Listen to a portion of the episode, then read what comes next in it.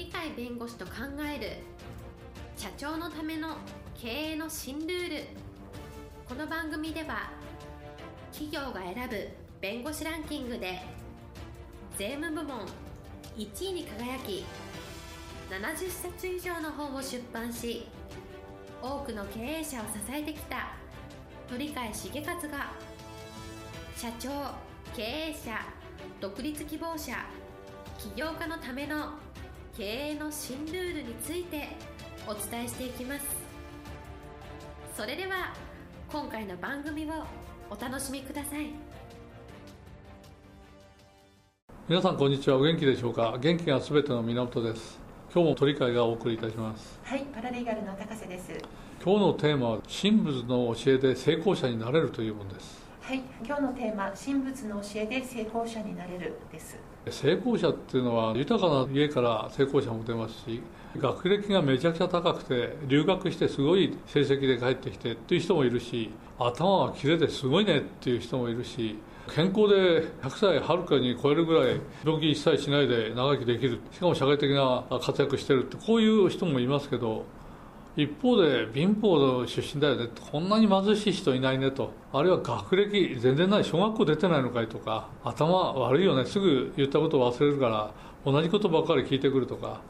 病弱でなんか寝てばっかりいてすぐ休んでばっかりいるよっていう。こういう人たちもいる。つまり成功者の中には豊かな人貧乏な人学歴がある人ない人頭の良い人良くない人健康な人あるいは病弱で寝てばっかりいると。どちらからでも実は成功者出るものでありまして可能性としては豊かな家学歴があり頭も切れて健康そのものとこういう人たちは意外と成功している人たちが多いことは確かであります。ところが大成功者になるとですね成功者をはるかに超えてそんな人いないよっていうぐらいの成功者っていうのは実は貧乏の家出身学歴全くなし頭とてもいいと思えない。体が病気でなんか寝てばっかりいるよと病院の生活を長いんですよと。こういう人から実は大成功者が出ておりまして普通だったらそれは無理じゃないのって社会常識で思うのが実はそうじゃなくて社会常識に反するような人たちが実は大成功者になって逆に言うと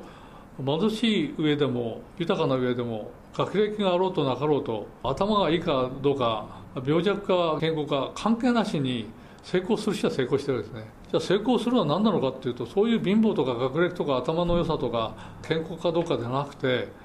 成功する一種の心理みたいのがあってそれを神仏の教えみたいな形を取るわけですが成功が保証されてる人っていうのはやっぱりあるんだと。じゃあそれは何が共通かっていうと人間ですから頭を持ってるんで頭は体を動かすのも頭ですから全て頭が中心なんで頭の考え方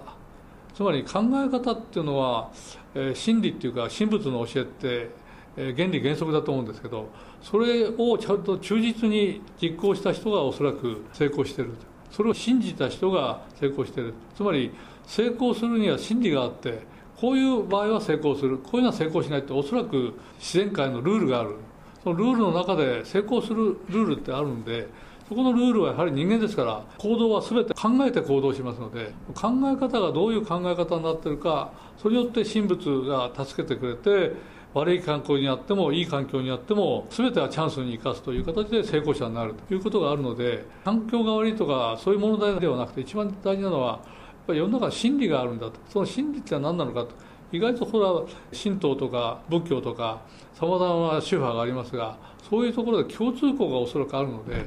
最終的には信じるかどうかっていう何を信じて信じてるかどうか。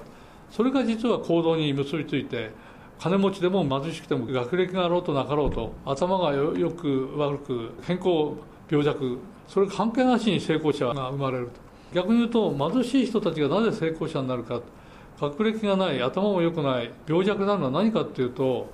自分一人だけではなくて自分一人の考え方でいろんな優れた人豊かな人学歴のある人頭のいい人健康な人を実は使えると。自分の考え方であなたは優秀ですねとあなたはこれを教えてくれませんか？とかあなたは私のこの仕事を私ではできないんだあなたの能力でやってくれませんか？とあなたはこれだけの豊富な経験があるし頭がいいんだからこういうことを教えてもらえませんか？とか私病弱なんであなたが私に代わって担当してもらえませんか？と。つまり頭のいいとか豊かだとかさまざまなプラスの面いろんな成功に必要ないろんな要素を自分が持ってなかったら持ってる人を使えばいいだけ協力を選べばいい人を尊敬して人を褒めてそれに対して称賛ができるというような人であれば実は多数派でも少数派でも貧乏とか学歴とか頭の良さとか健康かどうかっていう関係なしに誰でも実は成功者になれるんだ。これが実は神仏の教えではないか。それを信じられるかどうか信じてそれを行動に移せるかどうかというのがおそらく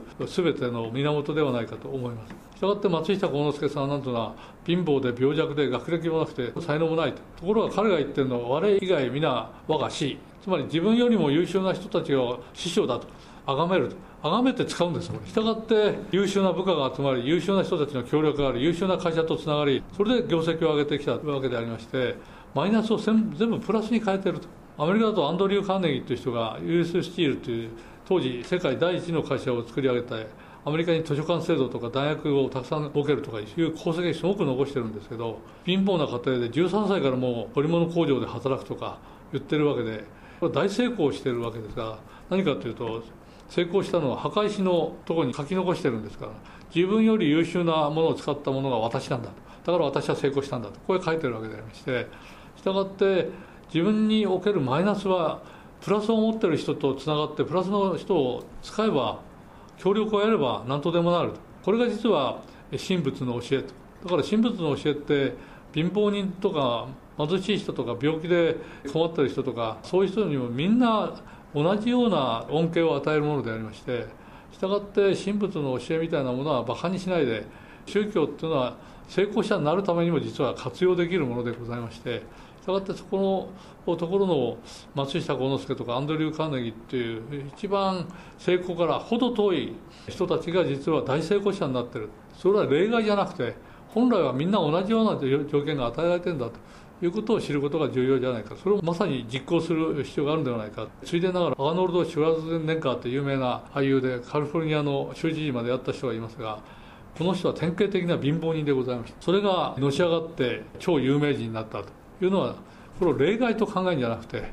本当は誰でも与えられてることをやっただけなんでそれを望ましい方向で使ったというのが彼でございますのでそういうのを加えていただいて自分も必ず成功者になれるんだ。その道っていうのは意外とそこらに転がってるんだということをぜひご認識いただければいいのではないかと思います。はいありがとうございます。今日のテーマ神仏の教えで成功者になれるでした。今日も元気な一日をお過ごしください、はい、ありがとうございます。本日の番組はいかがでしたか？この番組は毎週月曜日7時に配信いたします。それでは次回の配信を楽しみにお待ちください。